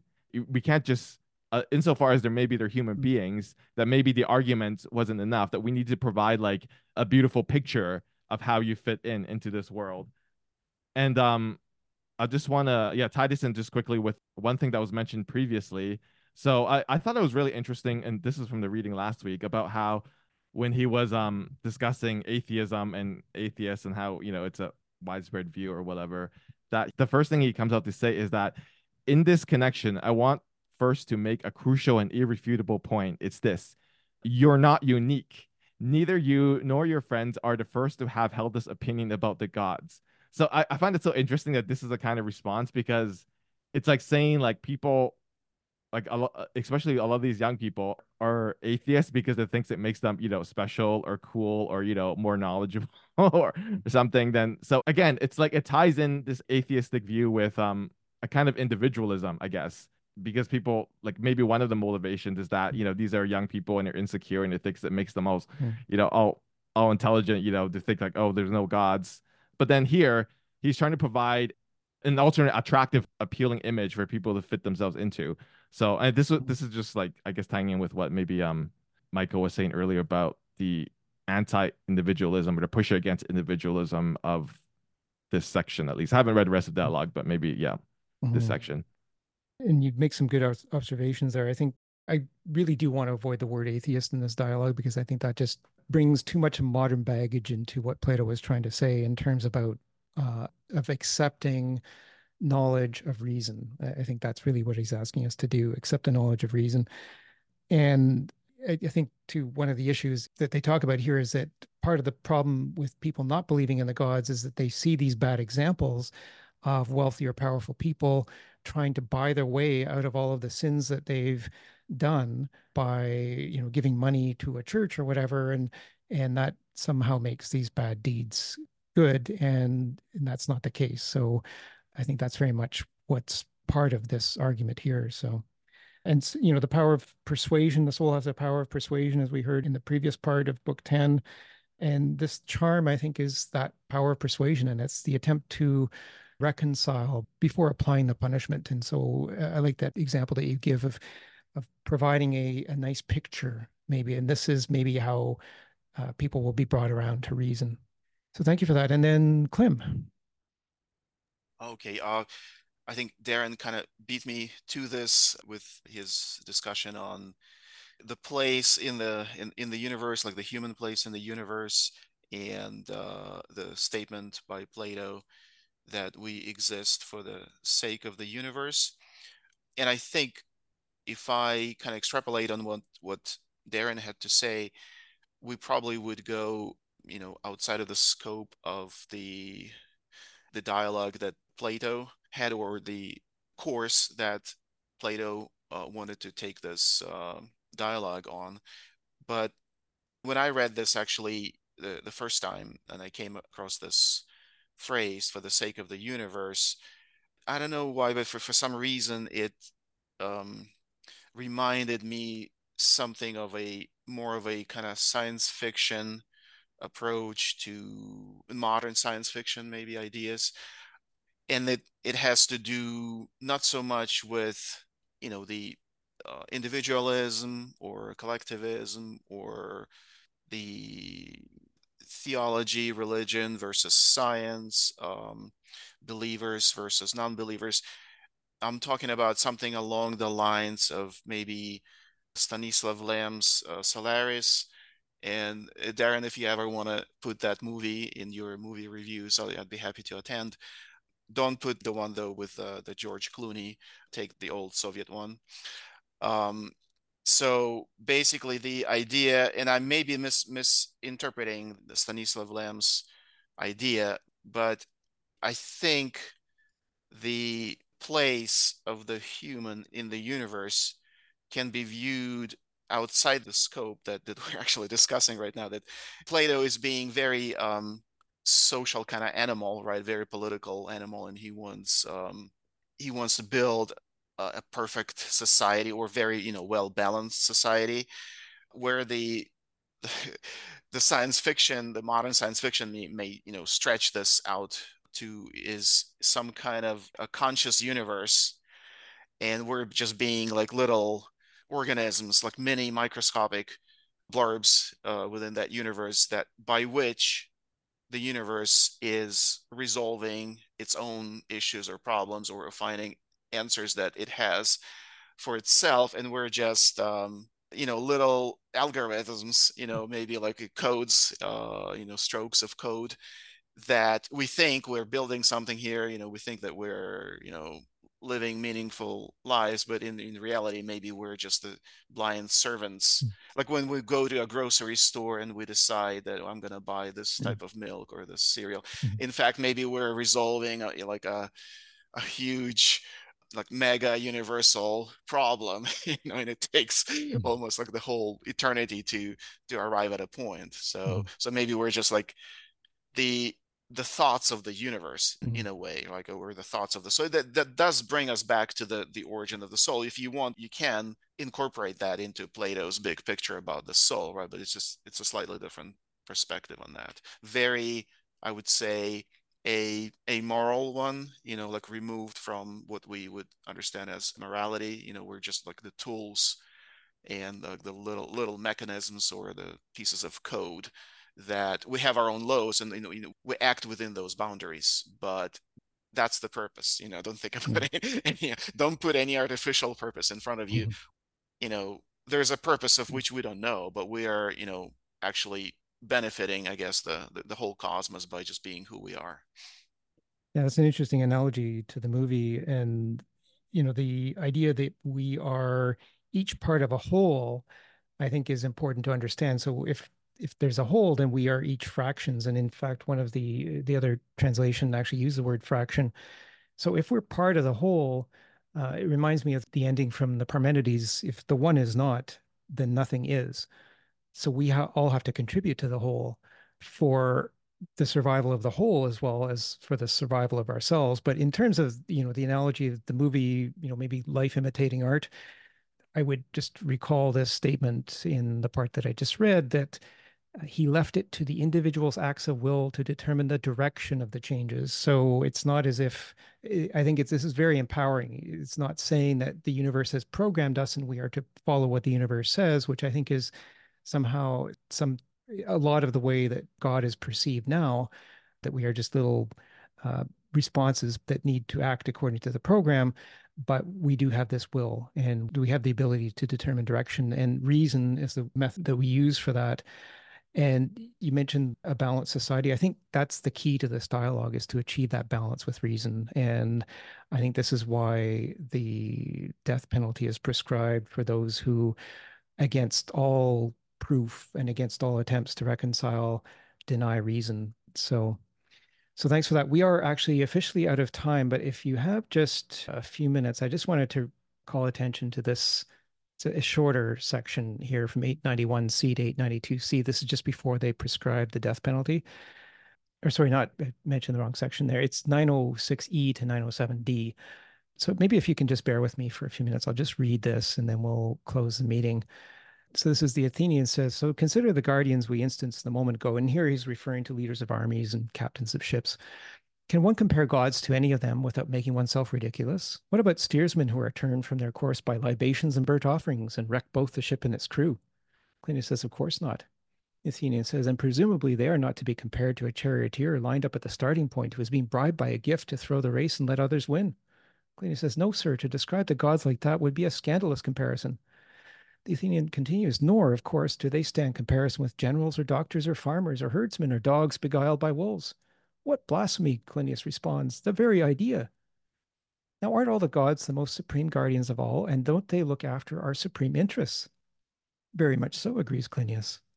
Athenian continues. So, so are we really going to say that these guardians of the most valuable interests, distinguished as they are for their personal skill in guarding, are inferior to dogs or the mere man in the street, who will never abandon justice in spite of the gifts that the unjust immorally press upon him? Clinias responds, Of course not. That's an intolerable, intolerable thing to say. There's no sort of impiety that men won't commit, but anyone who persists in this doctrine bids fair to be condemned, and with every justification as the worst and most impious of the impious. The Athenian says, Can we now say that our three theses, that the gods exist, that they are concerned for us, and that they are absolutely above being corrupted into flouting justice, have been adequately proved? Clinias responds, Certainly, and we endorse these arguments of yours. The Athenian responds, Still, I fancy that being so anxious to get the better of these scoundrels, we put our case rather polemically. But what prompted this desire to come out on top, my dear Clinias, was a fear that the rogues should think that victory in argument was a license to do as they please and act on any and every theological belief they happen to hold. Hence our anxiety to speak with some force. However, if we've made even a small contribution to persuading those fellows to hate themselves and cherish the opposite kind of character, then this preface of ours to the law of impiety will have been well worth composing. Clinias responds, Well, there is that hope, but even with these results, the lawgiver will not be at fault for having discussed such a topic. So I just wanted to read that as the prelude to this imposition of the death penalty for the impious, just so that we understand what they're saying by impiety. And then this last part at the end, where the Athenian says that we've been anxious to come out on top. You know, I think this is a little ironic reference to this battle between people where people are trying to win. So there's always a winner and a loser. So he's admitting that uh, they're engaging that kind of battle. But the key is not to give a license to people, to the rogues, to do as they please and act on any and every theological belief they happen to hold. And I think this is actually a very powerful statement against those who would uh, enforce beliefs on people.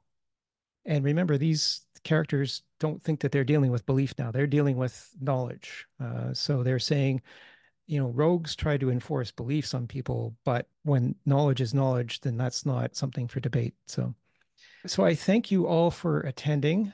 Book 10, I think we will come back to these themes very much, and I can actually foresee in book one, which will start in two weeks, I, I, can foresee returning to some of these themes. So, very much want to thank everybody for attending and participating and contributing to such a rich and wide ranging discussion. I think we've covered so much, and there's still so much left to be covered in this, but uh, I think we've really hit on some very important points here. So I will invite everybody to come back in two weeks, and those who would wish to stay online for a casual half hour unrecorded discussion in Plato's Cafe, you're more than welcome to. And then otherwise, uh, look forward to seeing you again.